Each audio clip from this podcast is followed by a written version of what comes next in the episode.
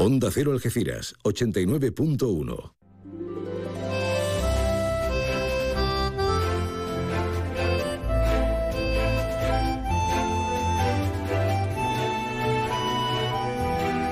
Más de uno Algeciras. María Quirós. Onda Cero. Muy buenas tardes. Claro, ayer con el debate eh, no estábamos. Había asuntos importantísimos en la Cámara Baja. ¿Qué tal? ¿Cómo estás? ¿Cómo está usted? Con calor, ¿verdad? ¿Qué vamos a hacer? ¿Qué vamos a hacer? Nace la presente edición de Más de Uno Campo de Gibraltar en este miércoles 13 de julio. ¿Sabes qué día es hoy? El día de las medusas, el día del calor, el día del trasiego y de la mitad de julio, casi la segunda desbandada en vacaciones. Bueno, amén de todo eso.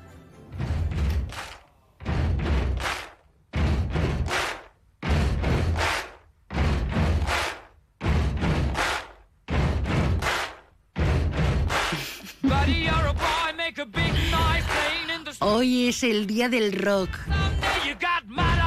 Sí, sí. Y nos sale la quinta esencia de nosotros.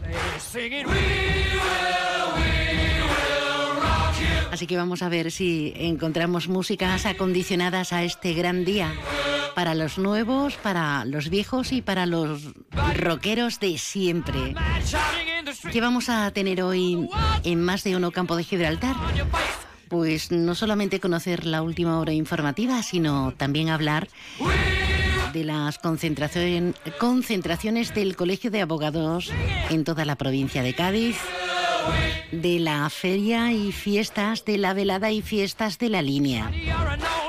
Mañana además es una fecha importante para la Constitución, el inicio de la Constitución del nuevo Parlamento andaluz salido de las urnas del pasado día 19 de junio. Pues vamos a tener con nosotros a la parlamentaria del PSOE, Rocío Arrabal. Y vamos a hablar de esa iniciativa solidaria y maravillosa que es la campaña de acogimiento para niñas y niños que están potestados, en este caso por diferentes causas, por la Junta. Hablaremos del nuevo libro de Roberto Losada, que también tiene que ver con los espías y con la novena provincia. Estará con nosotros el concejal delegado de fiestas de los barrios. Y hablaremos de jazz y hasta de rock. Así nos despejamos todos.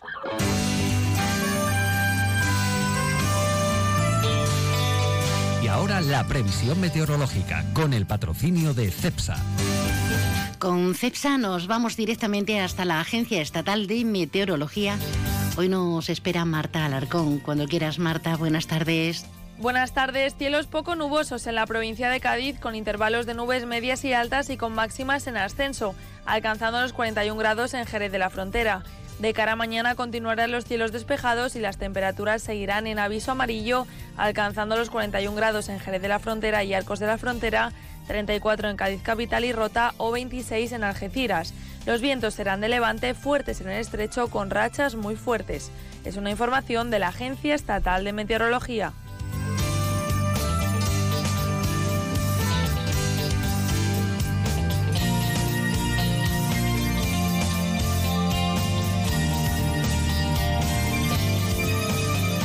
Gracias, Marta. Es que estaba mirando a ver si nos pones la sintonía o no. Bueno, qué conexión, qué maravilla.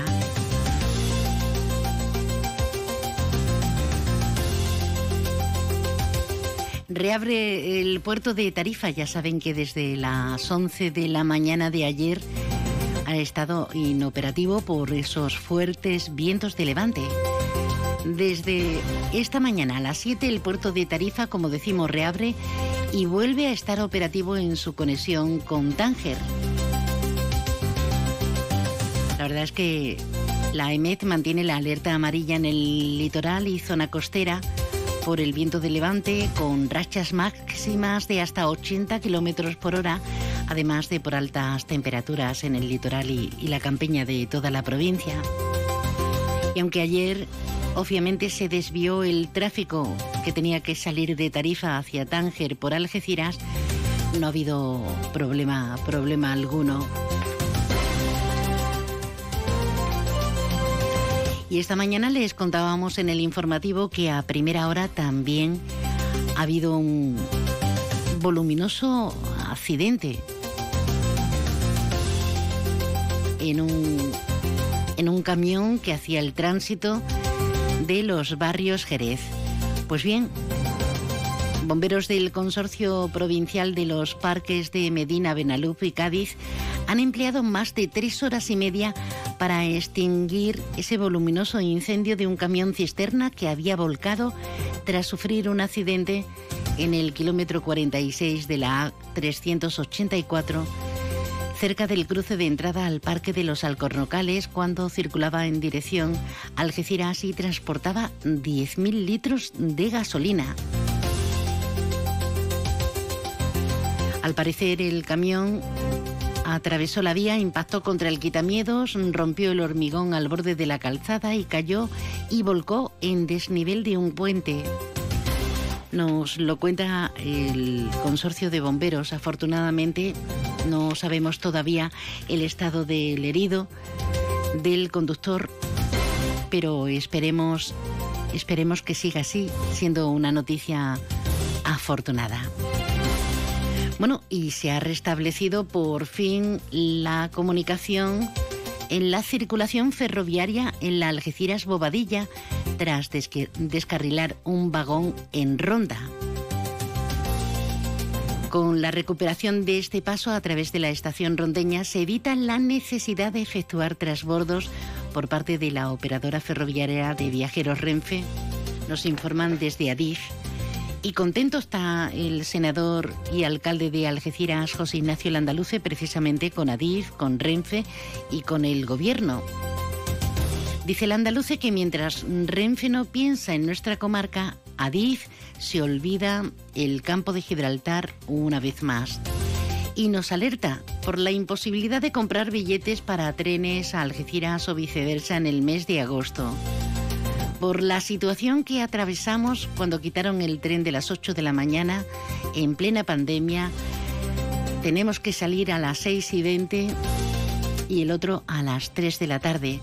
Y también nos alerta el andaluce de que parece que se va a suprimir el tren que permite unir Algeciras con Barcelona. Ahora porque ha habido un descarrilamiento de un vagón de mercancías que ha descarrilado en la estación de Ronda, pero si no es esa, es cualquier otra situación. Estamos teniendo retrasos. Y además les pido que traten de comprar un billete de Algeciras a Madrid o Madrid a Algeciras. Es imposible. Está cerrado a partir de agosto, no hay plazas suficientes justo en la época estival, justo cuando más hace falta.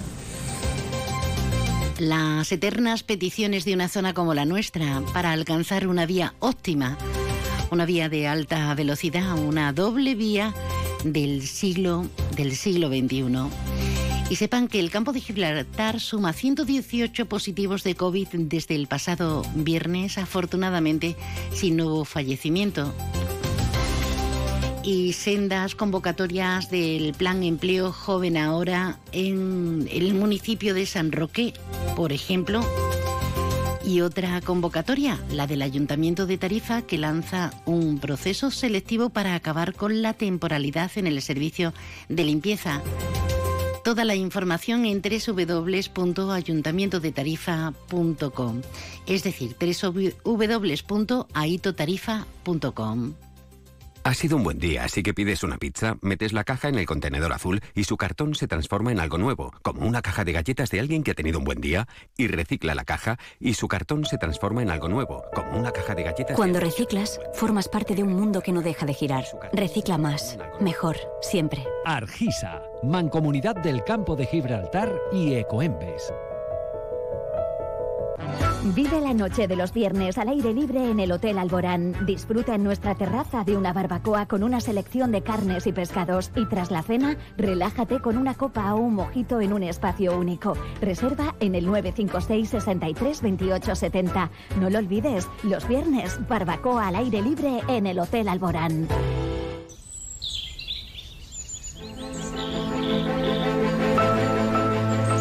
Canten pajaritos si es preciso, así notamos mejor el aire a la sombra de estos pinos imaginarios y con una invitación expresa a que puedas comunicarte cuando te plazca. Déjanos tu mensaje en el WhatsApp del programa 629 80 58 59. Estábamos pendientes del debate del Estado de la Nación y claro, no, no pudimos comentar y, reclamar asuntos de, de, interés, de sumo interés. ¿Saben ustedes cuántos abogados gaditanos están en el turno de oficio atendiendo más de 50.000 asuntos solo en 2021? Pues un total de 828 abogados. Y como les cuento, ayer ellos tenían protagonismo porque eh, se manifestaron, se, se concentraron como cada año celebrando el 12 de julio, que es el Día de la Justicia Gratuita, y lo hicieron en el conjunto de todos los partidos judiciales de, de, toda la provincia de Cádiz. Vamos a saber, entre otras razones, por qué. Hablamos con el delegado del Colegio de Abogados en Algeciras, con Alberto Pérez Ibars. Alberto, buenas tardes. Hola, buenas tardes y muchas gracias por vuestra llamada. encantados, gracias por atendernos porque vosotros estáis cansadillo. De hecho, las concentraciones que han sido todo un éxito en, los diferentes partidos judiciales eh, así lo han denostado. Cuéntanos por qué motivo salís a la calle. Bueno, eh, hemos salido a la calle por, por dos motivos diferentes. Uno es porque desde que comenzó la pandemia eh, se han ido estableciendo una serie de barreras judiciales, como llamamos así, o de barreras de acceso para los ciudadanos y profesionales a los servicios que debe prestar una administración de justicia en un Estado de Derecho como en el que estamos. Como tú sabes, María, eh, la pandemia cuando llegó, lógicamente, nos sorprendió a todos. Y bueno, nosotros fuimos pacientes en los primeros momentos porque eh, era una situación de incertidumbre y mucha preocupación. Y entonces, bueno, pues se implementaron medidas de de no acceso, de que la gente tenía que estar eh, fuera del juzgado, prácticamente no se le atendía personalmente. Bien, pero el problema es que, mm, como todos sabemos, la pandemia se ha ido desarrollando, hoy día hay una normalización prácticamente absoluta, la hemos visto en la Feria de Algeciras, sin ir más lejos, que era, era una feria más, como otro año más, y entonces eh, se, se, seguían manteniendo y se, y, y se siguen manteniendo en algunos juzgados estas barreras cuando nosotros entendemos que ya no tiene una fundamentación ni, ni, una explicación lógica que se mantenga, sino simplemente, bueno, la comodidad de que quiero trabajar sin que me molesten, pero eso no es lo propio de un servicio público, porque la justicia, nunca lo olvidemos, es un servicio al ciudadano.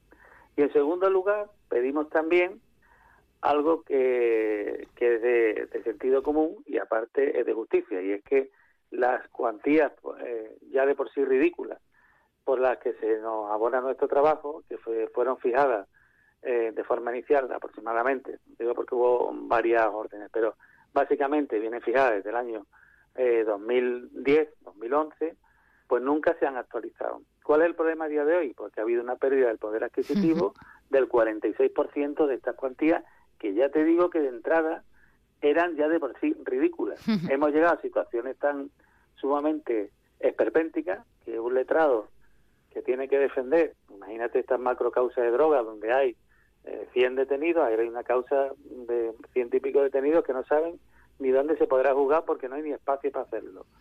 Pues estos letrados que tienen que hacer una causa de este tipo, es que no llegan a cobrar, vamos, apenas llegan a cobrar 300 euros por ella, incluso ya en el mejor de los casos 400, cuando los letrados, digamos, privados que se designan en estos temas, pues cobran 10 y 20 veces más. Ya ves. Y más en, en, cuestiones y en juicios de los que comentas. Eh, me ha dejado, eh, bueno, podemos seguir con el tema con el tema de honorarios porque si abogamos por esa justicia gratuita a las que a la que todos tenemos derecho según la ley del 1 del 96 de, de 10 de enero de esa asistencia, ¿cómo es posible que vosotros cobréis mal y a destiempo, porque tengo entendido que muchas veces esa es la segunda parte de las retribuciones, ¿no? Bueno, siendo justo, que hay que serlo diciendo la verdad, eh, la Junta de Andalucía de hace unos cuantos años aquí, hace dos o tres años para acá, los pagos los está realizando dentro de los tiempos que tiene establecido por reglamento. Para que lo entienda, se, se liquidan todos estos periodos de forma trimestral y se vienen a abonar más o menos los dos meses de la liquidación. Eh, sería deseable que se acortaran los plazos, pero realmente ese no es el motivo porque entendemos que bueno que esto lleva su tramitación y realmente en eso la Junta de Andalucía ha venido cumpliendo. Donde no ha cumplido y ha incumplido sus promesas y, y por eso precisamente ahora que acaba de haber unas elecciones en Andalucía queremos recordar que siguen incumplidas esas promesas eh, y ahora en esta nueva periodo tendrán que cumplirlas, es que un, un letrado andaluz es el que cobra peor de toda España. Y, y, después le podemos dar todas las mm, explicaciones y justificaciones que uno queramos, pero no se puede escuchar al presidente de la Junta decir que quiere que Andalucía esté entre las primeras de España y compitiendo con Madrid, con, con País Vasco, con Cataluña, pero después pagar los servicios como si estuviéramos en Biafra. Te pongo un ejemplo. Un letrado vasco o un letrado catalán pueden llegar a cobrar incluso más del doble que un letrado pues, de Algeciras, un letrado de San Roque, un letrado de, de Jaén, por hacer el mismo trabajo. Esto sienta un, una sensación de justicia y de desasosiego y sobre todo lo que más nos preocupa es que sienta una... Eh, es como si no se sintieran orgullosos, la Junta de Andalucía, o no tuviera la capacidad de valorar lo que supone el, eh, el ejercicio de un derecho tan fundamental como es la defensa. Eh, toda persona que tiene un problema y lo defiende un abogado se entera en ese momento de lo que vale este trabajo. Y te pongo un ejemplo de estos días de esta semana. Sí, eh, perdona un segundo, Alberto. Yo no sé si es tu teléfono, el mío no, porque estoy aquí acorazada, pero se va y se viene continuamente la voz. Se viene, voy a intentar salirme a ver si ah. tiene más cobertura. Venga, sí, a ver si, ahora se va recuperando, ¿eh? Vale, venga, a ver si ahora mejor. Venga, seguimos. Sí, nos ibas a poner una comparativa. Sí, te iba a poner una comparativa muy sencilla. Mira, la ley de, protección de las víctimas de violencia, ¿vale? La ley de protección de víctimas de violencia es tan extensa que incluso concede la protección a una mujer víctima de violencia con independencia de sus recursos económicos. La reina Leticia podría pedir un abogado de oficio, porque ahí no hay limitación de recursos. Bien, tenemos situaciones, por ejemplo, como la que se ha vivido aquí el lunes pasado en el juzgado de violencia de Algeciras, en el que había 18 personas detenidas por temas de violencia. Además de la tramitación ordinaria de asuntos civiles y asuntos penales que lleva este juzgado. Salieron casi a las 10 de la noche mis compañeros de ese juzgado, desde las 9 de la mañana. El primer error fue comarcalizar un juzgado y extenderlo a la línea de San Roque cuando ya de por sí no daba abasto suficiente en Algeciras. Eso es un error gravísimo de una decisión tomada desde Cádiz y amparada por Madrid sin, sin conocimiento, como siempre pasa en el campo de Gibraltar, y sin preguntar a los que aquí vivimos. Primera causa. Pero es que la segunda parte es que eh, imagina todo este trabajo, ¿vale? Que está retribuido con menos realmente de 150 euros. Una persona que se tira todo este tiempo, que tiene que atender a una persona, en este caso una mujer víctima de violencia, que llegan a veces en un estado de nervios, mujeres que están dentro de una sala sin comer, porque tienen que ser muchas veces mis compañeros de tratos que llevarle la comida, comprársela afuera, porque están allí dentro para que no puedan salir fuera y no cruzarse con, a lo mejor, con los detenidos que están situados afuera o familiares de los detenidos, porque tú sabes que esto genera unas tensiones familiares, son a veces situaciones muy complicadas, cualquiera que quiera vivir esto, si tiene un ratito y, y quiere vivir este morbo otra situación de esperpento judicial, se vaya a la calle Muro y ve lo que pasa ahí todos los días. Hay gritos, insultos, amenazas, peleas. ¿Qué pasa? Que esto lo hacen mis compañeros, ya te digo, cobrando menos de la mitad de lo que hace, por ejemplo, un vasco, un catalán. ¿Es esto razonable y justo? No. Si usted quiere tener una Andalucía de primer orden, los servicios tendrá que ser pues de primer orden y retribuirlos de primer orden. Ha quedado bien claro. Eh, Alberto, nos tenemos que ir, pero pregunto antes de la despedida, ¿os vais a seguir concentrando? ¿Vais a seguir protestando? ¿Qué vais a hacer? Claro, bueno, realmente esta, esta, esta protesta la hemos hecho porque era el Día de la Justicia Gratuita y consideramos que, que es el día apropiado para hacerlo, igual que los trabajadores, pues el 1 de mayo se manifiestan y hacen sus reivindicaciones como es normal porque ese es el día del trabajo.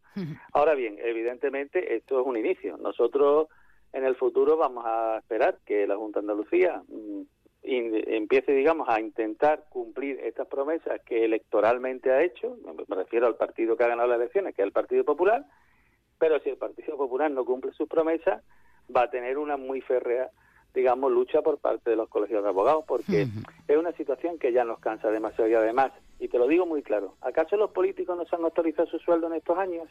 Pues hijo mío, lo que tú quieres para ti lo tienes que querer para los demás. Ha quedado bien claro. Alberto Pérez Ibars, delegado del Colegio de Abogados aquí en Algeciras, gracias por estar con nosotros. Muchísima suerte. Gracias, María, y mucha suerte en tu programa siempre. Gracias. Venga, un abrazo a todas.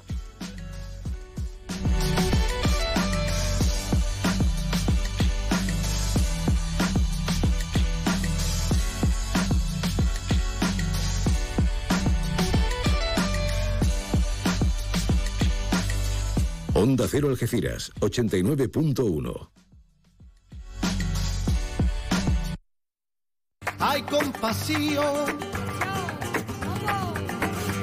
Y es lo único que siento yo por ti.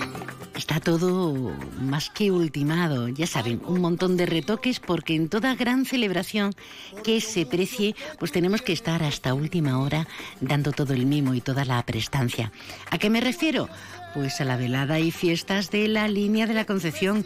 Estamos a miércoles. Bueno, pues el viernes eh, traca importantísima presentación, coronación, pregonero, las luces, todo, todo, todo. El fin de semana, pues un domingo rociero con la el festejo de la Virgen del Carmen impresionante. Bueno, poquito a poco vamos conociendo detalles. Algo muy importante es el dispositivo de movilidad urbana. Hablamos, entre otras competencias, con la delegada de, del ramo, Raquel Ñeco. Buenas tardes, Raquel. Hola, buenas tardes, ¿qué tal? Pues bien, yo muy animada. Mm, imagino que tú también tienes muchas ganas, ¿no? Que, que estos dos años han sido muy complicados y evidentemente esperamos, vamos, como, como agua de mayo, nuestra velada y fiestas para disfrutarla a tope y, y bueno, y poner a disposición de todos los ciudadanos las máximas facilidades para que todo salga bien y, bueno, cuando acabe el lunes de resaca nos quedemos con un maravilloso sabor de boca. Ojalá que sí, y además es, hay un compendio de, de, celebraciones, ya no solo recuperar la feria, sino la Virgen del Carmen, el aniversario de la ciudad, el Día de la Japonesa, por meter ingredientes. La verdad que sí, tenemos muchos actos que celebrar, la verdad que sí y ganas, ganas sobradas. Bueno, vamos a dar eh, servicio público, eh, que, que, es precisamente la movilidad, algo importantísimo para todos los sectores, eh, pero para poder trasladarnos en condiciones. Hablamos de, de autobuses urbanos, notable, notable incremento ¿no? para estos días de feria. Pues bueno, eh, los autobuses del, bueno, el Sotibu, que es la empresa concesionaria de, del contrato del transporte público colectivo, la verdad que la relación con ellos es maravillosa y bueno, aparte de habernos eh, dado la sorpresa de colocar lunar en, en cinco de sus autobuses. Está genial. Pues bueno, tenemos un servicio especial que yo creo que es lo más importante y es que desde el viernes 15 hasta el domingo 24, mm, la madrugada del 25, vaya, vamos a tener un servicio especial. Eh, el viernes 15, para empezar, se refuerzan todas las líneas hasta las 12 de la noche. en los cinco autobuses que tenemos, dos, o sea, dos líneas llevan dos autobuses y una línea lleva uno. Eh, y los horarios básicamente van a ser hasta las 4 de la mañana los días que entendemos que va a haber menos afluencia en la feria y hasta las 5 de la mañana los días más fuertes, como es el miércoles, que es el Día de la Mujer, el lunes, eh, eh, viernes, sábado y domingo, que son los, los tres últimos días. Va a haber una lona de 3 metros en la fachada del Instituto Virgen de la Esperanza, con dos señalizaciones de las dos líneas circulares que vamos a tener en funcionamiento, con una frecuencia de 30 minutos entre cada uno de ellos y además en las 18 casetas que tenemos en el recinto ferial, pues en la puerta de cada una de ellas se les va a dotar de un, una 3 con todas las líneas, horarios y las calles por las que pasa, para que no haya ningún tipo de problema. De dudas, etcétera. Efectivamente. Y en el, en el centro del recinto ferial también habrá otro panel informativo sobre bueno el horario, la frecuencia y absolutamente todo lo relacionado con el transporte público colectivo. Eh, después, con respecto al taxi, pues también, bueno, recordar que los precios de los billetes del transporte público colectivo, el autobús, siguen siendo exactamente los mismos. No ha habido incremento para la semana de feria, ¿vale? El billete sencillo es de un euro para jubilados y, y, y jóvenes 75 céntimos y con la tarjeta monedero eh, 85 céntimos. Por lo tanto, yo creo que... está está bastante bien para no... Eh, eh, con la inflación y todo lo que tenemos está bastante bien. La verdad que sí. Eh, con respecto al taxi, bueno, pues decir que la flota en su totalidad va a estar a disposición de, de toda la población. trabajarán hasta las 6 de la mañana. Por la noche, la tarifa 1 queda suprimida y la tarifa 2, que bueno, que es la carrera mínima 4,28, bajada de bandera 1,78 por kilómetro 95 céntimos y sí que tiene un suplemento de un euro en el horario nocturno. Recordar que tenemos 90 vehículos y eh, algunos de ellos pues están adaptados como Eurotaxi para personas con movilidad reducida y que hay de 7 y de 9 plazas a disposición de todos los ciudadanos. La parada del taxi este año estará al final de la avenida, justo en la entrada de la portada de la feria. Perfecto. Para, que no haya ni siquiera que cruzar para coger el Sí, sí, para que no nos hagamos no nos hagamos los quejicas. Y ya por último el tema el tema de los parking porque algunos llevaremos los que no bebemos mm, llevaremos coche. Los que sí bebemos pues no, coche no, gracias, pero ¿qué hay en ese en ese aspecto?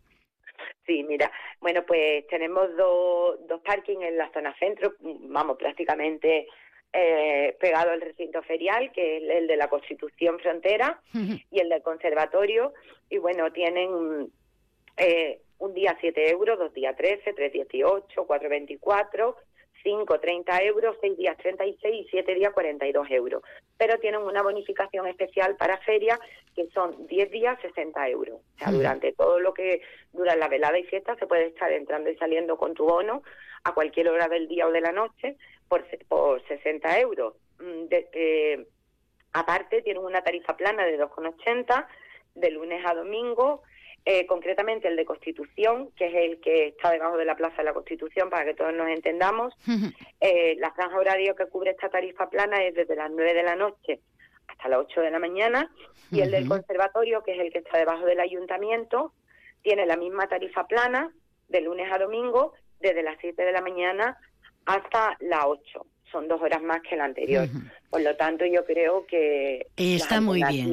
Sí. son diversas y y sobre todo, María, me gustaría hacer hincapié y recordar la necesidad y obligatoriedad del uso de la mascarilla en el transporte público.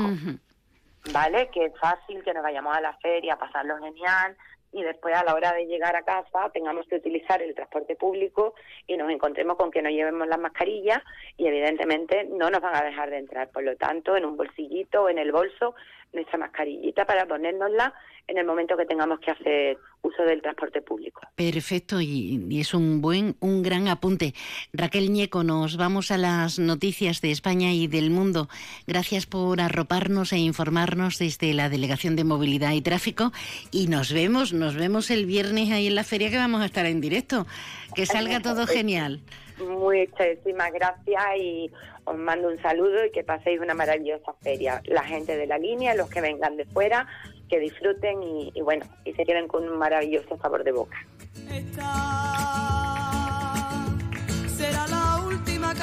Sí, porque el viernes haremos desde la Plaza Fariñas, desde el Bar Barbás, el programa en directo.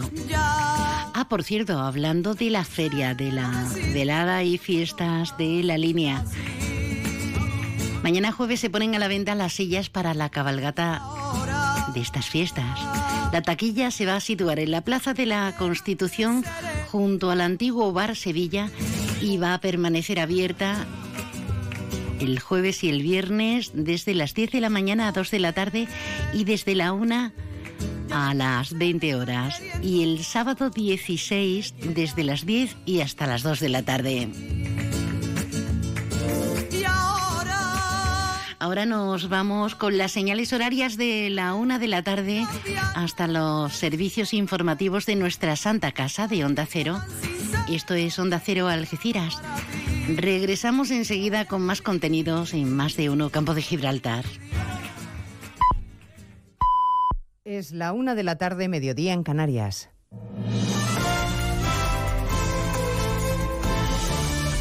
Noticias en Onda Cero. Buenas tardes, les avanzamos a esta hora algunos de los asuntos de los que hablaremos con detalle a partir de las 2 en Noticias Mediodía, empezando por la entrevista en más de uno al líder del Partido Popular, Núñez Feijó, que lamenta que el presidente del Gobierno se esté podemizando, teme que los impuestos a los bancos y energéticas acaben repercutiendo en los ciudadanos y acusa a Sánchez de activar el mayor populismo en materia económica de toda Europa. Incrementar los impuestos siempre debemos hacerlo con un planteamiento inteligente, con un planteamiento moderado y no con un planteamiento populista, porque si no, las eléctricas y los bancos tomarán nota de estos eh, planteamientos populistas y los inversores siempre, siempre, siempre penalizan el populismo. Repasaremos todos los titulares que ha dejado Núñez Feijóo y también los de la vicepresidenta Teresa Rivera, que en más de uno ha defendido que los impuestos a los beneficios de las grandes empresas no van a afectar a los planes de reinversión de esas compañías. Hay margen para las dos cosas. Se trata de gestionar en el tiempo cómo se lamina ese enorme impacto, que esa enorme distorsión que estamos viviendo en este momento y cómo se asegura que el conjunto de los ciudadanos puedan eh, estar protegidos frente a una situación extraordinaria que no han buscado y que no se corresponde en absoluto con un incremento de costes en la inmensa mayoría de las tecnologías que empleamos hoy para generar electricidad. A preguntas de Alsina ha añadido que el plan de subida de impuestos aún se está diseñando, que lo tiene que ver el Ministerio de Hacienda. Mientras en el Congreso, segunda jornada del debate sobre el Estado de la Nación, con la mayoría de los grupos recelosos con estas medidas anticrisis. Entre ellos el portavoz del PNV, Aitor Esteban, que ha acusado a Pedro Sánchez de incumplir el pacto de investidura. Congreso, Juan de Dios Colmenero. Así es, el portavoz del PNV acusa a Sánchez de actuar en ocasiones como si tuviera mayoría absoluta, cuando depende en realidad de muchos partidos. Y le acaba de decir también que incumple el pacto de investidura. En modo refranero, desde la tribuna de oradores, le advertía a Víctor Esteban a Pedro Sánchez. Eh, ya sabe usted, es bien conocido que el Día del Corpus Christi, también llamado en algunos lugares el Día del Señor, se conmemora tres semanas después del Día de la Ascensión. Bueno, casualmente, tres semanas son las que se tarda en empollar los huevos hasta que eclosionan. El dicho reza así, el que quiera tener pollos el Día del Señor, que eche la yueca el día de la ascensión. Apúnteselo, señor presidente. Tiene usted el tiempo de la ascensión de esta legislatura si quiere que las cosas le salgan bien el día del señor de la próxima investidura. El presidente del gobierno que acaba de concluir la réplica, Hitor Esteban, ha negado la mayor. Dice que sí, que sí se está cumpliendo el pacto con el PNV y espera continuar contando con su grupo parlamentario. Debate que sigue cuando hemos conocido que la inflación se confirma en el 10,2%, la tasa más alta desde 1985. La COE pronostica que va a seguir elevada, así que pide no aumentar precios ni salarios para no provocar ninguna espiral. No lo comparte Comisiones Obreras. Su secretaria de Acción Sindical, Maricruz Vicente, quiere que se suban los salarios ante la pérdida de poder adquisitivo. Que los convenios colectivos deben tener como eje central el incremento de los salarios para mantener el poder adquisitivo de los mismos. Y no se puede consentir que las empresas sigan bloqueando la negociación colectiva con el único objetivo de que seamos los trabajadores y las trabajadoras quienes paguemos la crisis de la inflación que en buena parte están generando las propias empresas. Hablaremos a partir de las 2 de la tarde del informe de la Fundación ANAR que alerta de un incremento del 80% en las agresiones sexuales en 2021. Hoy también un informe del Consejo de Europa constata un aumento en los casos de trata y explotación de menores el año pasado. Pone el acento en el uso que hacen los delincuentes de Internet y las redes sociales para ponerse en contacto con las víctimas. Corresponsal comunitario Jacobo de Regoyos. Hoy en día Internet es el combustible que multiplica la explotación sexual de menores según el Consejo de Europa. Las redes sociales, las cámaras en línea, los juegos en línea son un verdadero caladero de víctimas que se ha multiplicado además durante los encierros en casa de la pandemia. Ante esto, poco efecto han tenido, según el informe, las nuevas medidas legislativas adoptadas en todos los Estados miembros. Y este tipo de delitos ha aumentado entre las soluciones, dice el estudio, más policías en la red. Los incendios tanto en las Urdes como en la Sierra de Francia están descontrolados. Las altas temperaturas en Extremadura dificultan particularmente las labores de extinción. Nieves Villar es la directora general de emergencias de Extremadura y está organizando los desalojos. se están organizando subidas. De momento hay una primera eh, que se ha hecho con carácter urgente a ladrillar y se van a ir organizando a lo largo del día siempre que las condiciones lo permitan. Esto es una cuestión que se está valorando en todo momento porque, como decía antes el compañero, es un incendio con mucha inestabilidad y hay que ser muy, muy cautos. El alcalde de Monsagro, en la Sierra de Francia Salmantina, admiten que ellos también están desbordados. Pues en 55 minutos les vamos a contar toda la actualidad de este miércoles 13 de julio. Elena Gijón, a las 2, Noticias Mediodía.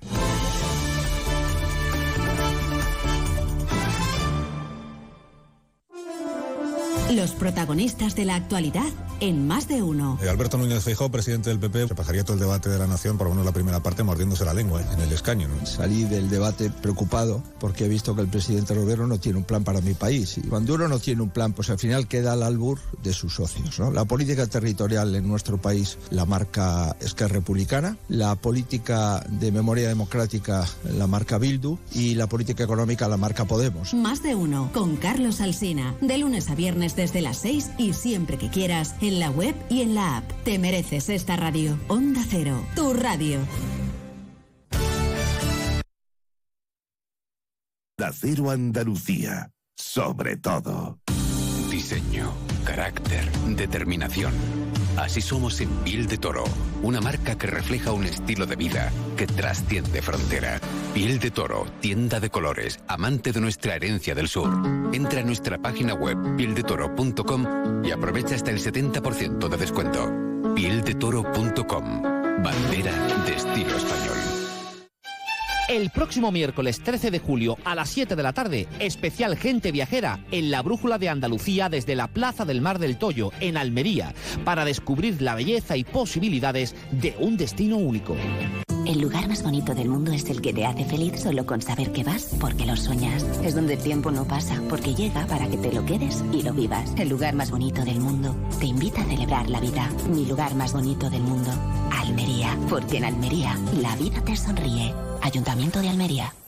Este verano no pases calor y pon el aire sin miedo a que suba la factura de la luz. Aprovecha los precios revolucionarios de Social Energy e instala paneles solares de primeras marcas en tu tejado con 25 años de garantía. Pide tu estudio gratuito y aprovecha las subvenciones disponibles. 955 44 11 11 y socialenergy.es. La revolución solar es Social Energy. En Onda Cero, Noticias de Andalucía. Jaime Castilla.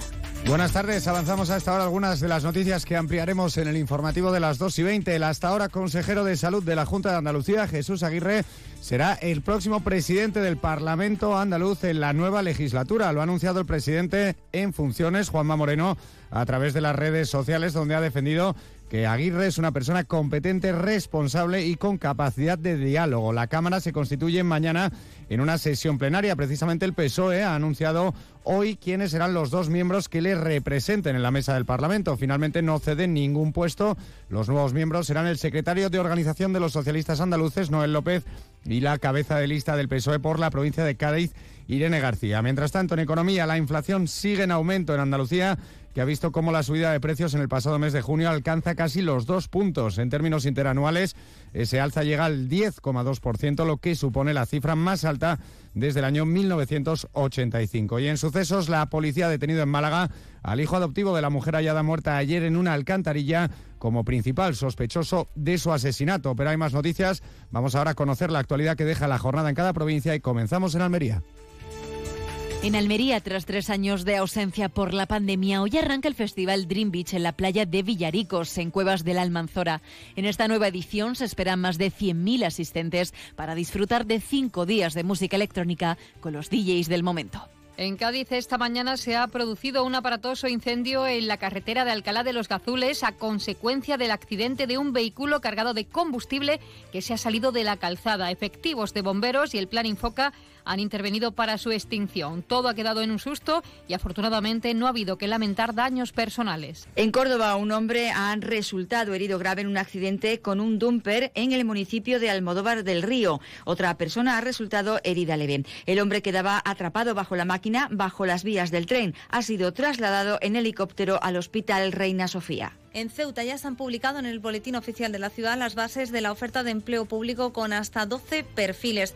Además, en cuanto a la pandemia, hay 20 personas ingresadas en el hospital y en las últimas 24 horas se han detectado 60 positivos de COVID-19. En Huelva, concretamente en Ayamonte, la Guardia Civil ha detenido a cuatro personas integrantes de la tripulación de una embarcación rápida que navegaba frente a las costas de Ayamonte por los delitos de tráfico de drogas, contrabando y desobediencia grave. Tras una hora de persecución en el mar, los agentes pudieron recuperar 40 fardos de hachís con un peso total de 1.340 kilos que transportaban en la embarcación. En Jaén destacamos la estructura financiera de una red dedicada presuntamente al tráfico de drogas que ha supuesto la operación Jaque desarrollada en Úbeda. Por el momento, en torno al conocido como clan de los Kikikis, ha supuesto la detención de 12 personas y la incautación de 30.000 euros en efectivo, 80 gramos de cocaína, 57 de marihuana, 12 de heroína. Además, se han bloqueado numerosas cuentas bancarias y se han intervenido 13 viviendas o fincas, dos motocicletas, cinco vehículos de alta gama, a los que se suman otros cuatro vehículos que han sido bloqueados. En la provincia de Málaga, la segunda jornada de paros en la aerolínea Ryanair deja una incidencia en el aeropuerto de Málaga de 10 retrasos en los vuelos entre llegadas y salidas y por el momento no hay cancelaciones. En el día de ayer, primera de las 12 jornadas previstas de paros hasta la conclusión de este mes de julio, se registraron en el aeropuerto de Málaga 43 retrasos en vuelos, mientras que no hubo cancelaciones. Y en Sevilla toda la campiña está hoy en aviso rojo por altas temperaturas que van a alcanzar los 45 grados en municipios como Utrera o los 44 en la capital. Tanto sanitarios como Infoca piden extremar las medidas de precaución para evitar golpes de calor o incendios. Más noticias de Andalucía a las 2 y 20 aquí en Onda Cero.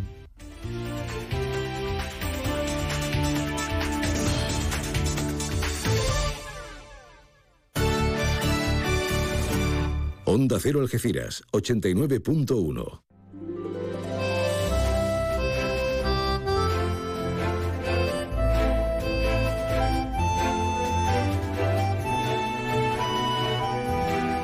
Más de uno Algeciras.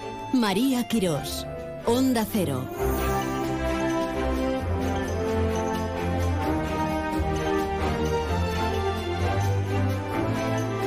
Buenas tardes de nuevo. A la una de este mediodía, 12 minutos.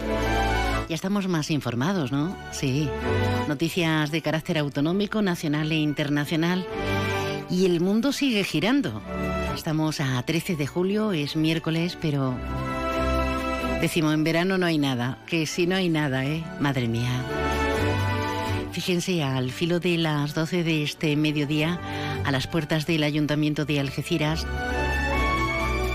ha habido una concentración de cinco minutos por la conmemoración del 25 aniversario del asesinato de Miguel Ángel Blanco a manos de la banda terrorista ETA. Y en homenaje nos dicen a todas las víctimas del terrorismo. Nosotros nos metemos en faena, vamos a hablar de todo un poco, fíjense. Vamos a hablar de la novena provincia y de los personajes de esa novena provincia. El libro que se presenta de Roberto Losada, vamos a hablar enseguida con él. Con el concejal de los barrios, Daniel Pérez Cumbre, hablaremos de food track y de cine de verano y, y de jazz al relente en Algeciras. Tenemos muchas cosas para hablar, pero vamos a meternos, vamos a meternos en harina y lo vamos a hacer con Rocío Arrabal.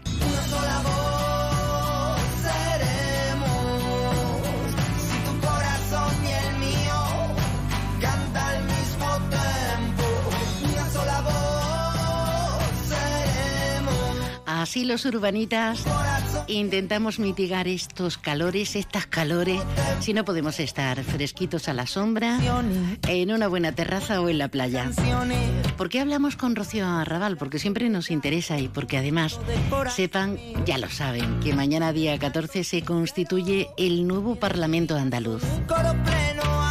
A partir del 29 podrá celebrarse la sesión de investidura que con la mayoría absoluta del Partido Popular, pues es obvio que Moreno, Juanma Moreno, será nombrado presidente en la primera sesión. Pero claro, nos preguntamos cómo se puede estar en estos primeros compases. ¿Qué sensaciones?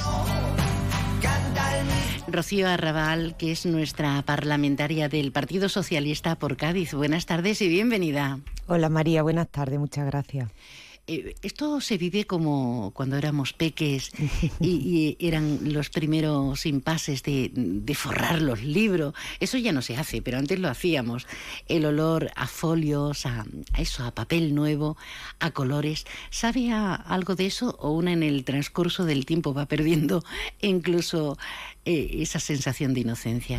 Bueno, no, yo creo que eso nunca se pierde, María. Eh, esas ganas, esos nervios, esa cosquillita en la boca del estómago, eh, deseando que llegue el día de mañana, eh, porque además eh, está impregnada de responsabilidad. En- tenemos por delante cuatro años que son muy importantes para nuestra comunidad autónoma, para Andalucía, porque estamos en un momento crucial. Eh, eh, como bien has dicho, el Partido Popular consiguió en las elecciones una mayoría absoluta y no podemos relajarnos ni un momento, porque eh, si bien es cierto que durante la campaña se ha mostrado esa moderación que le interesaba al Partido Popular, recién terminada la campaña ya nos llegan algunos de los ecos de medidas que están tomando y que sin duda van a ser muy negativas para la ciudadanía.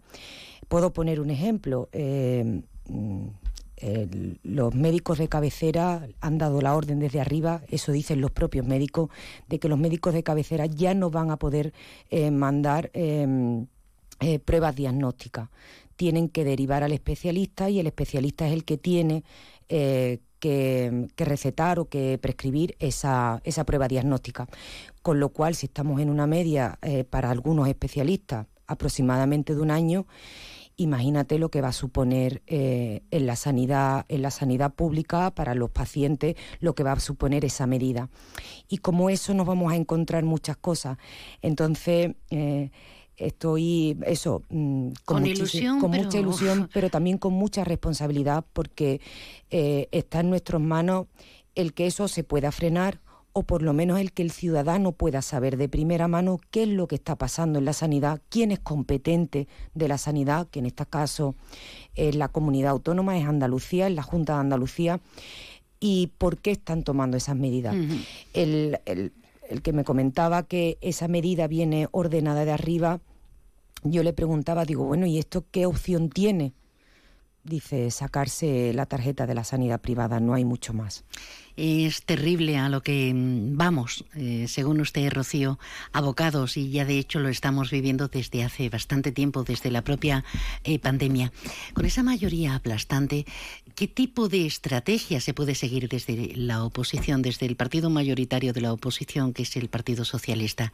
Porque claro, el no ya lo tienes de antemano, salvo eh, que ojalá, ¿no? Pero pocas veces ha, sucedido en la política que se llegue a un consenso. ¿Qué tipo de oposición, qué tipo de estrategia van a seguir ustedes? Bueno, eh, yo creo que los acuerdos son posibles, nada más que quieren, tienen que querer las dos partes. Pero es verdad que, bueno, que no siempre es fácil. Pero eh, en, en estos cuatro años creo que es muy importante eh, tener el pulso de la calle, de la ciudadanía.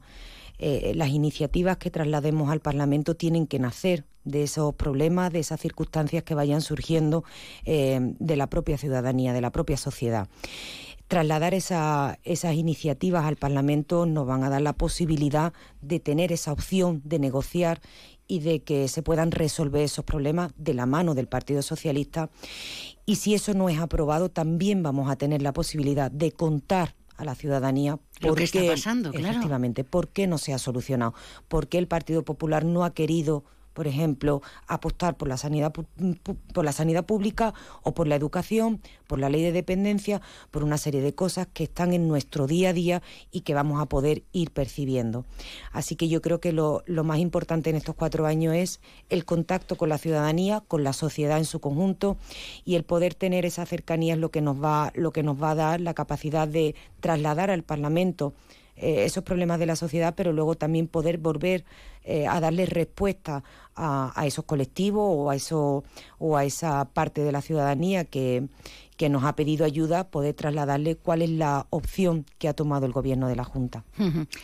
109 diputados electos en esta duodécima legislatura. Eh, de esos eh, 109, 15 son parlamentarios de la provincia de Cádiz. Yo no sé eh, si es posible, dada la circunstancia, que hacía mucho tiempo que estas, este tipo de mayorías no, no, sucedía- no sucedían, se puede llegar también un tono mm, bastante positivo y hacer fuerza, en este caso, los diferentes eh, parlamentarios de la provincia, porque tenemos problemas muy concretos. Eh, milites en el partido que milites, salvo que seas de- del gobierno andaluz, obviamente el PP no, no va a sembrar en su contra. El resto mm, son obviedades. Antes hablábamos del tren, pero es que es una tras otra y no queremos remitirnos únicamente al tren, la, la movilidad, las carreteras. Es que hay tantas necesidades, amén, de las perentorias, como es la educación o, la salud, ¿no? Sí, bueno, yo creo que sería lo suyo, pero bueno, tuvimos el otro día aquí la visita del consejero Aguirre eh, visitando el hospital y se escucharon halagos nada más por parte del señor alcalde en vez de decirle cuáles son los problemas. Es que neurología mm, prácticamente eh, si falla eh, el especialista que está tenemos problemas y hay que derivar a la Si gente. te da un ictus, mm, desde luego, ¿eh? Claro, bueno, hay muchísima neurología, los enfermos de esclerosis, es que hay muchísimas enfermedades que acogen a esa especialidad. Pero bueno, como eso podemos decir otros muchos ejemplos. Eh, a mí me gustaría que el Partido Popular se aviniera a las necesidades que la sociedad tiene y pudiéramos llegar a acuerdos con ellos, pues claro que sí. Lo que nosotros no vamos a aceptar son políticas en las que se alejan de la ciudadanía o no resuelven sus problemas, sino que están en el, eh, ideario del Partido Popular eh, y apoyarlas porque, porque ellos las pongan encima de la mesa. Tienen que salir, eh, tienen que salir de la sociedad y tenemos que aunar esfuerzos para que se resuelva pero siempre teniendo en cuenta que estamos ahí por, que estamos ahí por y para los ciudadanos, no para ningún interés ni partidista ni de ninguno de los colores de los partidos que estamos allí representados. Entonces, bueno, me encantaría poder llegar a algunos acuerdos, seguro que podremos hablar de esto, de alguna de las iniciativas y a ver si es posible, porque yo lo reconoceré, María, no tengo ningún problema en reconocer cuando si es posible llegar a algún acuerdo, en reconocer que ese acuerdo ha sido bueno, que es de todas las fuerzas políticas Sea y que de se la ha hecho por el iniciativa que proceda, sea cual fuere. Sea cual fuere. Eh, alguna gente estará pensando, Rocío, pero si el PSOE en Algeciras eh, está, está de uñas unos con otros y tienen serios problemas, eh, ¿cómo vamos a pedir consenso con otros grupos políticos si ellos mismos no se aclaran? Bueno, no, eso no es, no, es cierto. Eh, lo que sí es verdad es que, bueno, que eh, en el interior de un partido hay una serie de cosas. Hay partidos que lo cuentan y hay otros que no. En todos los partidos, María, en todos se cuecen habas, porque cada uno somos de nuestro padre y de nuestra madre. Entonces, en todos se cuecen habas. En unos porque a ver quién me va a sustituir, en otros pues porque eh, por otro tipo de cosas pero de uñas no estamos. Tenemos una agrupación eh, fuerte, saneada, haciendo una oposición constructiva a un alcalde que cada vez se le ve menos ganas y cada vez está más cansado de la ciudad que tiene a, nuestras barriadas completamente abandonadas y estamos en esa tarea, con nuestras historias internas como en todos los partidos. Que la nuestra sea más pública y notoria, bueno, pero en todos lados se cuecen habas. Va a ser, como decía ayer o antes de ayer, el Europa candidata a, la alcaldía de, Algeciras, Rocío. Bueno, eh, el Partido Socialista está sujeto a un procedimiento. El 14 de vamos, mañana 14 por la tarde se celebra el comité director y ahí se aprobará el calendario para, eh, para aprobar las candidaturas. Algeciras es un municipio mayor de 50.000 habitantes, entonces nosotros estamos sujetos a un proceso de primaria. Eh, pero bueno, eh, sí es verdad que yo puedo mostrar mi ganas, mi entusiasmo por representar a mi agrupación, a mi agrupación como candidata a la alcaldía. Le gustaría, obviamente, si no, no estaríamos hablando de ello. Me encanta, eh, me encanta la política y me encanta trabajar por los ciudadanos. Y soy consciente de que la, administración más cercana a los ciudadanos precisamente es el ayuntamiento. Lo voy a hacer desde el Parlamento sin ninguna duda, pero sé que la administración eh, que tiene a en, en, primer lugar o el primer plano para el ciudadano es el ayuntamiento y me encantaría poder hacerlo. Pues aquí la tenemos con todas las ganas. Parlamentaria por el Partido Socialista, parlamentaria por nuestra provincia y a punto de entrar ya en esa nueva constitución, la duodécima legislatura. Rocío, muchísima suerte. Muchísimas gracias. Y solamente un mensaje a disposición de toda la ciudadanía para poder trasladar allí al- en el Parlamento cualquiera de los temas que puedan, que puedan ser resueltos allí. Me tienen a su entera disposición. Gracias por compartir este ratito en las horas previas. Un abrazo. Un abrazo. Onda Cero Algeciras, 89.1. Aún estás a tiempo de inscribirte en el vigésimo torneo de golf Onda Cero Marbella, el 16 de julio en Los Arqueros Golf Club. Green fee 75 euros. Incluye buggy, welcome pack con polo de Onda Cero, almuerzo y sorteo de regalos. Últimas plazas. Los ganadores de cada categoría serán invitados a jugar la final del circuito nacional de Onda Cero. Inscríbete ya. Cadimaster arroba losarquerosgolf.com 952 78 4600 El mejor golf con Grupo Dexter, Residencial Albatros, Hospital Ochoa, Electrochollo, Casino Marbella, Bodegas Lara, Proinserman y Lexus. Llega el Aramco Team Series. Un circuito profesional de golf femenino con un formato único que recorre las ciudades de Bangkok, Londres, Soto Grande, Nueva York y Jeddah. Del 18 al 20 de agosto, el Club de Golf La Reserva recibirá este gran evento en el que competirán por un millón de dólares. Nunca has visto nada igual. ¿Te lo vas a perder? Compra ya tus entradas en www.arancoteamseries.com y llénate de energía viendo a las mejores jugadoras del mundo del golf. En Leroy Merlin estamos de aniversario. Ahora la cocina de tus sueños es más asequible que nunca. Tenemos una amplia gama de electrodomésticos a precios inmejorables. Además, disfruta de nuestra financiación hasta en 60 meses sin intereses hasta el 27 de julio. Leroy Merlin da vida a tus ideas. Como el sol de Andalucía. Trocadero Sotogrande presenta Trocadero Flamenco Festival. 2 de agosto, Arcángel. 3 de agosto, Macaco. 4 de agosto, Antonio Canales. 11 de agosto, José Mercé. Y 18 de agosto, Pepe Habichuela y la colaboración de Guadiana, David de Jacoba y Rancapino Chico. Reserva ya. Entradas disponibles en www.grupotrocadero.com o en cualquier trocadero. Este viernes 15 de julio, en más de uno campo de Gibraltar, nos vamos a la línea. En directo desde el Bar Barbas en Plaza Fariñas. No te lo pierdas. Colabora el excelentísimo ayuntamiento de la Línea de la Concepción.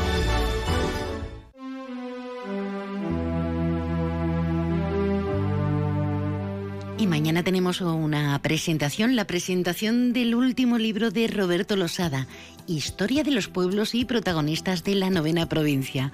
Agárrense que vienen curvas. Roberto, buenas tardes. Hola, buenas tardes. No me extraña porque tú has sido defensor de- del andalucismo a ultranza y eso de la novena provincia no me extraña que lo saques a colación, ¿no? Sí, bueno, es hora ya de que se hable de este tema porque esto es un tema que llevamos nosotros los campos gibraltareños luchando desde, desde el siglo XVIII prácticamente, lo llevamos nuestro ADN. Pues sí, era hora. Bueno, eh, pero mm, quizá cuando hayan pasado las elecciones, no sé si de cara a las próximas locales podemos recuperar este concepto. Eh, hay mucha gente que parece que lo está recobrando sin haberlo compartido antes, ¿no? Bueno, la gente tiene claro de que el tema de, de, de esta zona está muy abandonado, los políticos, mm, una vez que pasan las elecciones, se olvidan del campo de Gibraltar, así llevamos toda la vida, ¿eh? Ni Cádiz, ni Sevilla, ni Madrid. Hay 61 diputados en Madrid y parece ser que solamente defiende su sueldo. Y eso no puede ser. Sí, las estrategias de partido, de verse a una opinión unificada, etcétera, etcétera, en tantos, en tantos temas. ¿Qué, qué narras en, en esas historias del campo de Gibraltar? Descríbenos algún, alguna puntualidad, al, haznos algunas puntualizaciones que son necesarias para leerte. Habla del, en principio de lo que es la historia de, de nuestra tierra en cuanto a la primera iniciativa de provincia, que fue en el siglo XVIII, cuando no existía la provincia en España, eh, a, a sugerencia de Bartolomé Porro, el coronel de, tal- de- del campo de Gibraltar y de Tarifa, le sugiere a Felipe V, el rey de España, crear la, la, única provincia que podía existir a cambio de, dar una imagen a la colonia digna después de la toma de los ingleses y holandeses y catalanes de Gibraltar. Y después, pues bueno, la segunda eh, iniciativa la hace Manuel Barne en 1969. Málaga se monta en cólera y Cádiz porque desgarra o, mm, arranca 28 pueblos de Málaga y 12 de Cádiz y eso se queda parado cuando se iba a llamar la, provincia de Gibraltar también por aquello del escaparate tan nefasto que estábamos dándole a los, eh, a los ingleses y a los llanitos. y nos dieron pues eso, un, un, gobernador militar y nos dieron el plan de desarrollo del año 1969. Y después la tercera iniciativa nace a principios de, de, la década de los 90 cuando se crea el colectivo Campo de, Gibraltar Provincia liderado por José María Sánchez, esto, mm, Franco y Francisco Ortega Sánchez. Y ahí está ese, ese colectivo luchando aún todavía, que es digno de, de admirar porque ellos siguen luchando por lo que más deseamos los campos gibraltareños, la novena provincia. Al menos un sector, ¿por qué crees que no prospera? Pasa el tiempo, pasan los siglos, porque estás poniéndonos al día, ya, ya no es una cuestión de, de la última parte del siglo XX, y y parece que en ese sentido no hay muchos adeptos, quizá porque las administraciones se han convertido en un holding tremebundo donde da miedo exponerse a más gastos o por qué te parece a ti que no sale hacia adelante? Bueno, esto de toda la vida es que los gobiernos, tanto de ahora como de, atrás, nunca han querido mm, disgustar a Cádiz. Cádiz no ha querido que esto avance, de hecho ahí está esa carretera, la, autovía Vejera que está parada, ¿eh? porque ellos dicen que Cádiz es Cádiz su arco de la bahía. Yo estaba en la Diputación de Cádiz y un presidente de, la Diputación, Jesús Ruiz, me llevó a decir eso, porque yo reclamaba cosas a mi campo de Gibraltar y decía, esto termina en vejez. Y era verdad, termina en vejez. Ahí está, esta, este, esta carretera parada todos los años. Y así llevamos toda la vida. Aquí el problema, de hecho, cuando se, intenta hacer algo en cuanto a novena, esa novena provincia, Cádiz se monta en cólera y lían la grande. Entonces el problema que, que tenemos es Cádiz y los gobiernos de España como de Andalucía nos quieren disgustar a Cádiz. Pero bueno, tampoco nos deja de vivir. Claro, como bien ha dicho Roberto Losada, fue diputado provincial, pero, pero también llegó a ser teniente de alcalde, delegado de deportes en el ayuntamiento algecireño. Con lo cual sabes, sabes perfectamente de qué, de qué estás hablando, ¿verdad? Yo, por lo menos, lo, tengo más que razonado, ¿no? Y por el tiempo, la experiencia vivía y, y además, como tú bien has dicho antes, he estado con ellos en Cádiz defendiendo los intereses de mi, de mi tierra, en este caso era eh, mi comarca, pero me daban la puerta, se me cerraba cada vez que presentaba un proyecto del campo de libertad, tanto de la línea como de Tarifa como de Algeciras, hasta que un día me tuve que poner de pie en el pelo y le dije, señor presidente, no me siento hasta que usted no me dé el mismo tratamiento que le hicieron al resto de los pueblos de, de vuestra arco de la bahía, como usted me dijo. El hombre se puso muy nervioso, me llamó y a partir de ahí pues me dio el pabellón del Saladillo, que eso lo, lo, lo creé yo, ¿eh? que de hecho tiene la primera piedra del pabellón, la puse yo, ¿eh? y, me, dio muchas cosas tanto para la línea, la carretera de, de Tarifa que se arraigaba, porque el hombre vio de que yo estaba cargado de razones cuando me levanté y me dije, no me siento hasta que usted no me dé el tratamiento que nos, merecemos los campos hidratareños.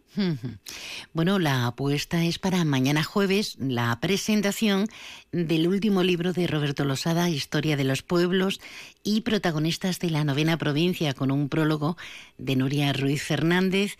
Y no sé si al final me confirmas que va a estar en la apertura del acto el señor alcalde, el señor Landaluce. Sí, sí, me llamó y me dijo que estaba muy interesado, quería estar y yo siempre lo he invitado. Y le dije, pues nada, tú abres, eh, haces la apertura y eres el alcalde de Algeciras y hay que respetarte. Yo estoy muy agradecido por ese detalle y bueno, pues nada, encantado. Yo creo que es lo mejor que le puede pasar a nuestro pueblo, de que un libro de, de nuestra tierra sea presentado por la máxima autoridad de, de Algeciras y por ende de, de la comarca, puesto que también él es senador de, de, Cádiz. Por Cádiz, claro.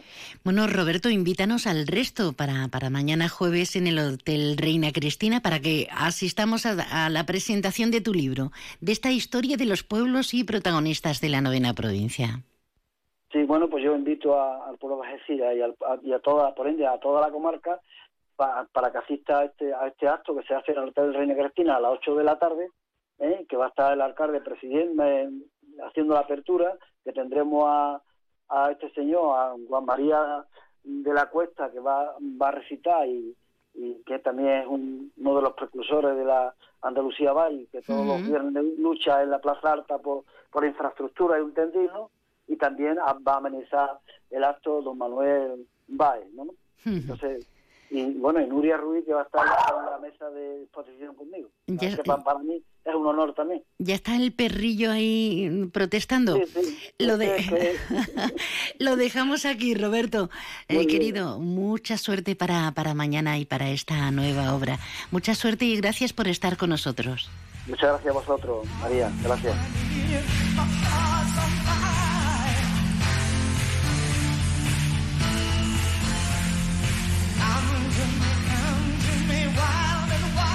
una propuesta de libro. Y otra que espero sea de tu interés.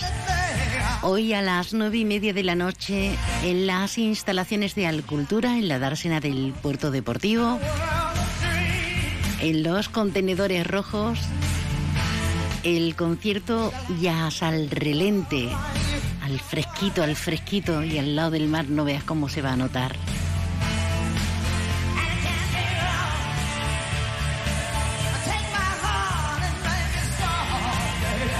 Adriana Calvo Cuartet, que nació y creció en una familia musical con padre y hermano trompetistas de jazz, ella con formación clásica y haciendo maravillas, la verdad. Estudió en el Conservatorio Superior de Sevilla, ha hecho múltiples audiciones en media Europa, es muy buena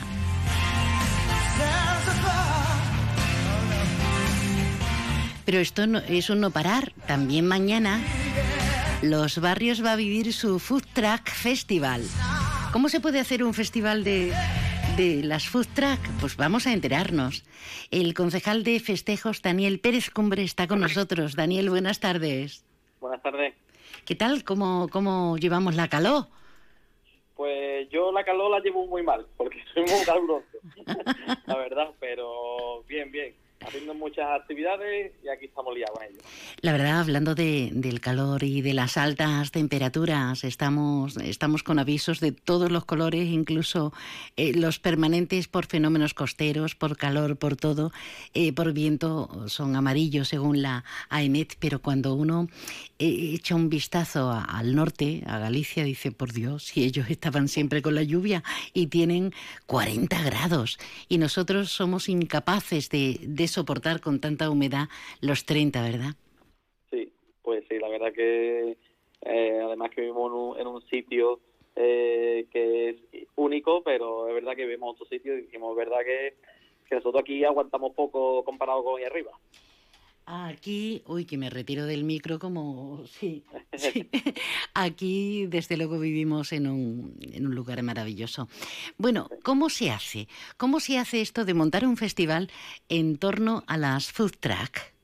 Pues mira, esto es una idea que yo por lo menos llevo dos años dándole vuelta porque con después cuando entró ya el COVID pues no pudimos hacer nada. Pero este es un festival que, que estuve viendo y la verdad que que me gustan las dos cosas que une, que por ejemplo es un festival gastronómico que une también con, el ocio y la cultura. Sí. Eh, pues son dos conceptos que, que unidos están bastante bien. Entonces lo estuve viendo, estuve en contacto con, con varias empresas y demás. Y cuando lo llegamos a ver el conjunto, digo, esto tiene que tengo que traerlo a los barrios sí o sí. Porque ya te digo, eh, son actividades y actuaciones que van a ser gratuitas para todos los públicos. Va a haber shows infantiles, va a haber magia, va a haber tributos a varios grupos. Eh, va a ser un espacio que donde también vamos a dar la vuelta al mundo gastronómicamente hablando. Qué bueno. sí. Sí, porque en el mismo, lugar, ¿vale? Nos vamos a encontrar, eh, en esta ocasión son 10 food trucks, ¿vale? Que para lo que no entienda un poco, porque muchas veces dice la gente no no sabe qué es, es un camión de comida y, van a estar eh, dedicados a mm, muchos países del mundo. Por ejemplo, va a venir Argentina, comida de Cuba, de Japón, Tailandia, Estados Unidos, Uruguay, Venezuela Francia, mexicana y alemana. Y el festival con esos conciertos ochenteros maravillosos, uno dedicado, por ejemplo, a Fito y Fitipaldi. Esos homenajes, esos tributos. a, mí es que me encanta, me encanta, me encanta todo, todo el plantel porque vamos a tener a, el tributo a Fito y Fitipaldi, Saudos, a Loquillo, incluso a Manuel Carrasco, como, como para exigir más, ¿no? Sí, la verdad que, que hay un, es un cartel muy atrayente. Eh, todo el mundo va a poder disfrutar de esta de, estos conciertos, de estos tributos y, luego también hay muchas cosillas para los, para los más pequeños, que ya puedo decir que, por ejemplo, el taller de helados, ya hay más de 100 niños apuntados para el taller. Taller de helados. Los mayores no, no debemos porque nos lo comeríamos todo, aunque ellos no sé, no sé, ¿eh? ellos los críos. Sí, sí, también. Bueno, y no solamente esta, este festival Food Track desde mañana y hasta el 17, hasta, hasta el domingo. Ya se está pergeñando pues todo en torno al cine de verano, Daniel. Sí, la verdad es que este año hemos vuelto con mucha fuerza, con muchas actividades que, que hemos tenido que dejar en el tintero en estos dos últimos años. Y la verdad es que la programación son más de 70 actividades que se va a realizar durante los meses de julio y agosto. Y una de las que, este año son novedad es la vuelta a este cine de verano, porque eh, nosotros aquí en los barrios tenemos una antigua zona que es el antiguo cine de verano, que es donde nosotros, por ejemplo, yo de pequeño pasaba allí las noches estas nostálgicas de verano en el cine. Pues esas noches van a volver ahora. Vamos a probar con tres sesiones eh, donde se realizarán esta, esta, estos cines, que te puedo decir que las sesiones van a ser una familiar, una infantil y una de, suspense y, terror. Y lo que queremos es renovar esa, esa, eh, esa nostalgia que tenemos en, de nuestro cine de verano, donde vamos a poder contar con una zona de bar, una zona para los pequeños. Yo creo que va a ser un, un cine verano al aire libre muy, muy interesante. Eso será a partir del 24. Y, algo personal, eh, ¿cómo recuerdas esas experiencias? Un tanto como el protagonista de Cinema Paradiso, un enamorado del cine que se perdía en los anales de, esas imágenes, o con lo joven que eres, eh, ¿qué veías? ¿Qué veías pues, entonces? Pues mira, pues yo vivía cerca de, bueno, vivo cerca del, del cine de verano y, yo recuerdo como con, una moneda de 500 pesetas en ese, entonces te daba te daba para la entrada, te daba para una hamburguesa, te daba para palomitas, pasar toda la noche con los amigos y encima te sobraba para echarle a, la hucha para, llegar a la feria. qué tiempos aquellos, Daniel, qué tiempos. ahora, te coges eh, 10 euros, con 10 euros es que mejor que no salgas de casa. ¿eh? A ningún lado. Correcto, vamos. Bueno, querido, eh, mucha suerte en estos eventos, en principio a partir de mañana, al lado del Parque Trenc. Es ese evento maravilloso de Food Truck Festival, algo distinto, diferente, para dar la vuelta al mundo con carácter gastronómico y con esos atractivos añadidos. Hablando de añadir, ¿algo que decir más? Vale, también puedo decir que la, la semana que viene también tenemos una nueva noche carnavalesca donde va a haber bastante, va a haber grupitos como la quemadera, que es la comparsa de Tira, va a venir antología de los Molinas y va a venir la comparsa del Jonah de los originales que, fueron en este último concurso, que va a ser una noche carnavalesca para los más carnavalescos de, de este campo de libertad y que nos, que nos vengan a visitar, que en la plaza de en la plena de la Plaza de Toro, el sábado 23 a las 9 de la noche que lo tenemos ahí a la vuelta de la esquina. No nos va a faltar de nada, de nada absolutamente. Bueno, querido Daniel Cumbre, concejal de festejos del Ayuntamiento Barriño, que salga todo genial, ¿eh? con los conciertos ochenteros, con la fustras, con el cine de verano, con la noche carnavalesca. Un abrazo fortísimo. Muchas gracias, un abrazo. Yo quería que sonara loquillo. Ah, gracias, gracias.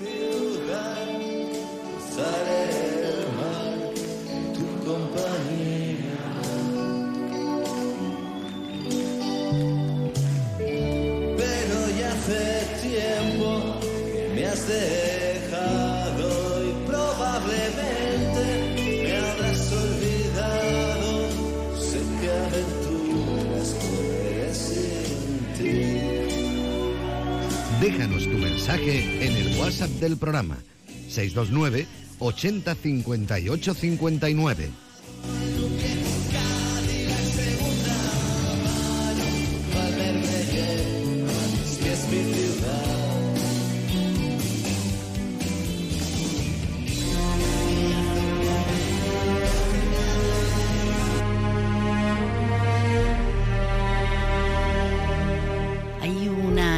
Iniciativa preciosa, yo diría que muy solidaria y tremendamente necesaria. Hablamos de el acogimiento familiar, de la campaña Acogimiento Familiar de la Fundación Márgenes y Vínculos. Lo hacemos a nivel provincial con la directora de, de este servicio de acogimiento, con María Jesús de Eudero. Buenas tardes, María Jesús. Hola, buenas tardes. Gracias por atendernos. Digo necesaria, pero también tremendamente solidaria. ¿Cuál es la situación eh, para encontrar un hogar? ¿Cuántas niñas y niños están bajo la tutela de la Consejería de Igualdad, Políticas Sociales y Conciliación de la Junta? María Jesús. Pues mira, eh, María, ahora mismo eh, en la Junta de Andalucía hay una cerca de 2.000 niños que se encuentran tutelados y con, con- en situación de desamparo, pero viviendo en, en centros residenciales de protección. Entonces, eh, la, la necesidad de familia viene de, de esas cifras tan altas. Estamos hablando de unos 2.000 niños y niñas que se encuentran en centros en la actualidad. Eh, son numerosas las razones que pueden llegar a afectar a estos niños, de hecho, para estar en esos centros, porque sus familias biológicas, por esas innumerables razones, no les pueden prestar cuidado.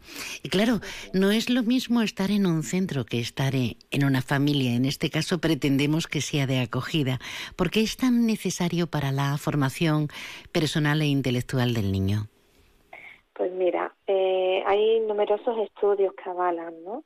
el desarrollo integral de, un niño dentro de un seno familiar.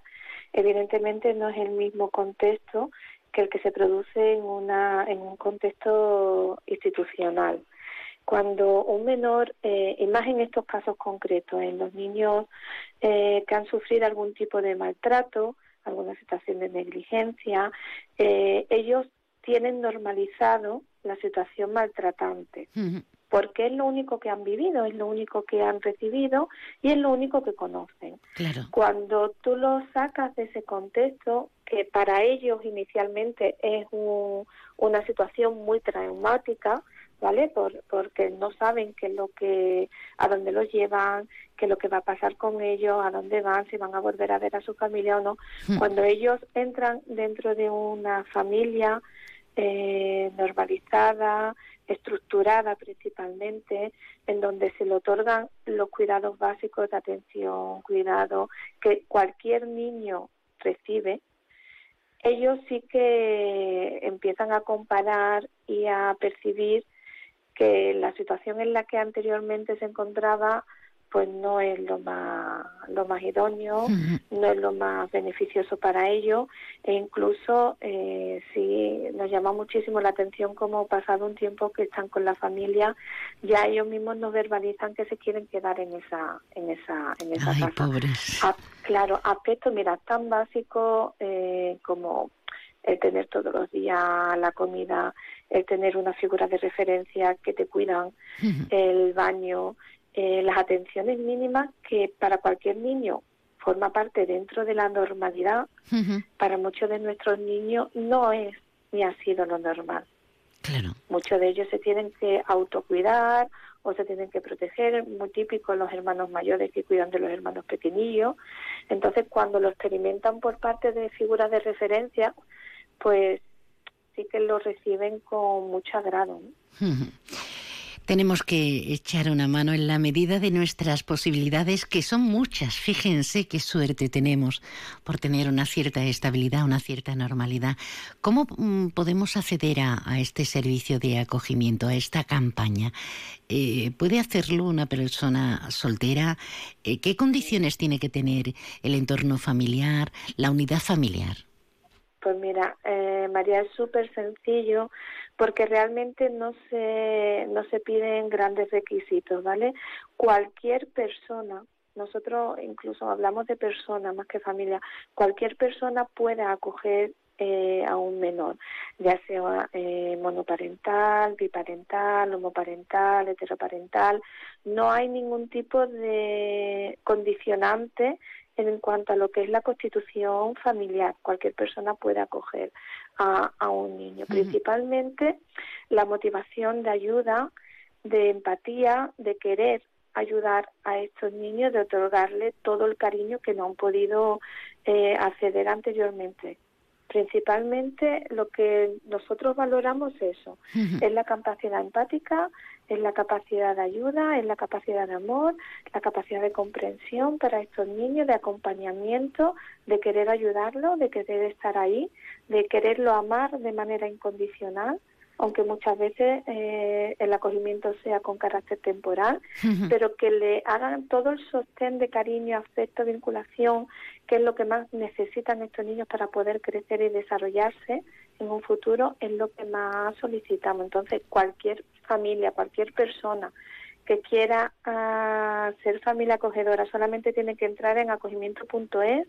rellenar un cuestionario y inmediatamente nosotros nos ponemos en contacto con ellos y le damos toda la información en relación a los diferentes tipos de acogimiento, las características, el proceso de valoración de idoneidad, la temporalidad, absolutamente todo. Sí, porque cada caso, no solamente en los niños, sino en los deseos de los adultos, cada caso es un mundo que decimos en tono, en tono coloquial. Mm, querida María Jesús, está muy claro. En acogimiento.es tenemos una página web, tenemos una ficha para informarnos mejor, tenemos un teléfono gratuito eh, para poder acceder a, este, a este programa. Eh, se han apuntado numerosos rostros conocidos como Sacristán, Salvar Reina, eh, el mismísimo Alexis Morante de, de, nuestra tierra, Alex Doherty, gente, gente maravillosa. Están apoyando esto que no es solamente estética, es mucho más profundo y más simple. Solamente hace falta, como bien decías, la empatía y querer, querer echar una mano. Eh, ¿Algo más que añadir, María Jesús? Eh, nada más, María, simplemente animar a las personas que nos están escuchando eh, que por favor entren, se interesen, se pongan en contacto, decir que las personas, las familias que ahora mismo tenemos constituidas, habilitadas, cuando escuchan sus testimonios ponen de relieve que para ellos es una experiencia muy bonita de aprendizaje, que ellos reciben muchísimo más amor del hmm. que son capaces de dar. Suele que suceder, con cada acogimiento, sí. con cada acogimiento aprenden y, se enriquecen. Entonces, invitar a las personas que están escuchándonos que se animen a dar el paso, aunque sea un solo acogimiento, un solo menor, le estás dando la oportunidad a un niño a salir de centro y que para, que para lo mejor pensamos que, que puede suponer eh, mucho mucha implicación, realmente no es tanto, es simplemente abrirle la puerta de, de tu casa, pero para un niño lo que reciben es todo. Pues queda, queda bien claro. Servicio de acogimiento de la Fundación Márgenes y Vínculos, que forma parte del Sistema Público de Protección de la Infancia y Adolescencia en Desamparo de la Dirección General de Infancia y Familia de la Consejería de Igualdad de la Junta de Andalucía. Querida mía, como directora del servicio María Jesús Deudero, gracias por estar con nosotros y mucha suerte. Gracias a ustedes por interesaros. Muchísimas gracias a todos.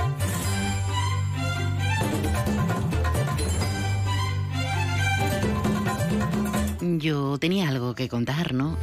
Ah, algo, más cosas. ¿Sabes que Demócrates ofrece sus nuevos test serológicos rápidos y posvacunación para darnos toda, toda la información inmunitaria por tan solo 25 euros?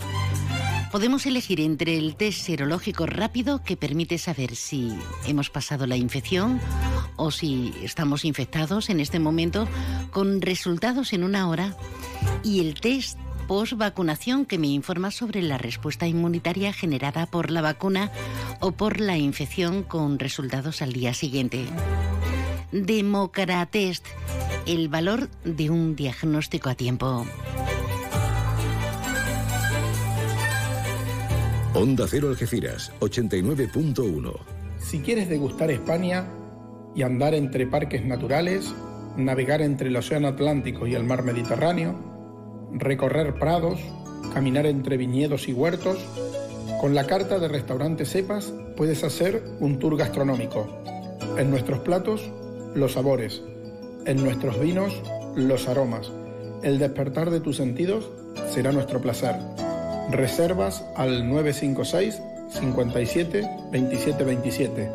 Restaurante Cepas, en Playa Getares.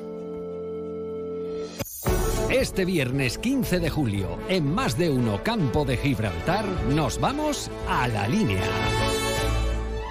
En directo desde el Bar Barbas en Plaza Fariñas. No te lo pierdas. Colabora el excelentísimo ayuntamiento de la línea de la Concepción.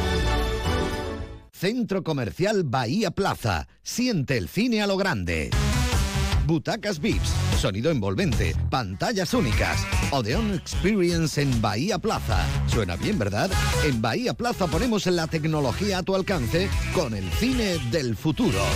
Vívelo, siéntelo. Estamos en el polígono de Palmones. Cine a lo grande.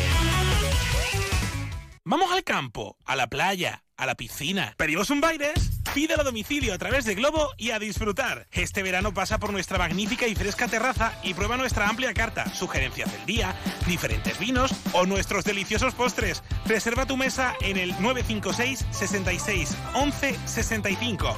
Tu verano en Baires. En Ópticas Traverso disponemos de las últimas novedades en audífonos y accesorios. En nuestro gabinete de audiología le realizamos una revisión gratuita con los medios tecnológicos más avanzados, financiación sin intereses desde solo 39 euros. Estamos en la línea Pueblo Nuevo de Guadiaro, San Roque, Algeciras y Jimena. Traverso Audio, al servicio de la comarca del Campo de Gibraltar. Los de siempre, donde siempre. En Onda Cero Algeciras 89.1, más de uno Campo de Gibraltar, con María Quirós. Me llamo Ip. ¡Que pare! ¡Dale al ombligo! Y somos la primera familia del mundo. Los Cruz. Oh, otro día espectacular. Papá siempre dice que el clan no se separa. Cine bajo las estrellas. ¡Cinto de seguridad! Mañana jueves en la Yesera, en Algeciras, la proyección gratuita de la película Los Cruz. Segunda parte, eso sí. ¿Qué cuernos es eso? Es el fin del mundo. Me llamo Ip.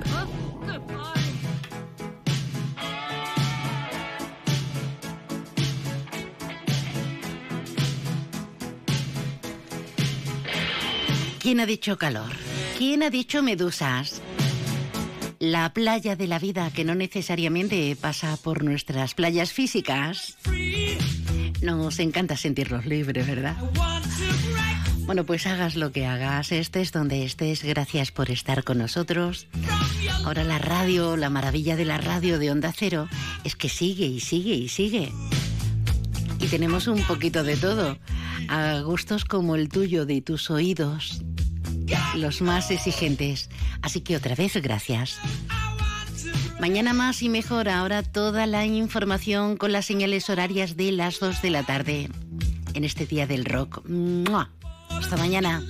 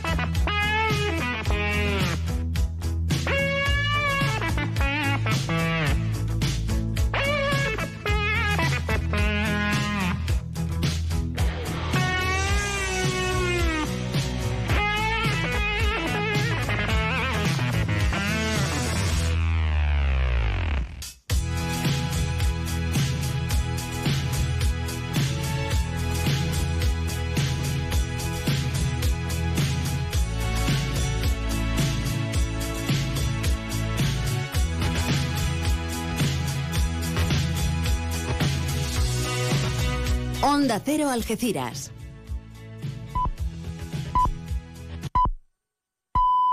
Cuando vas a elegir un seguro,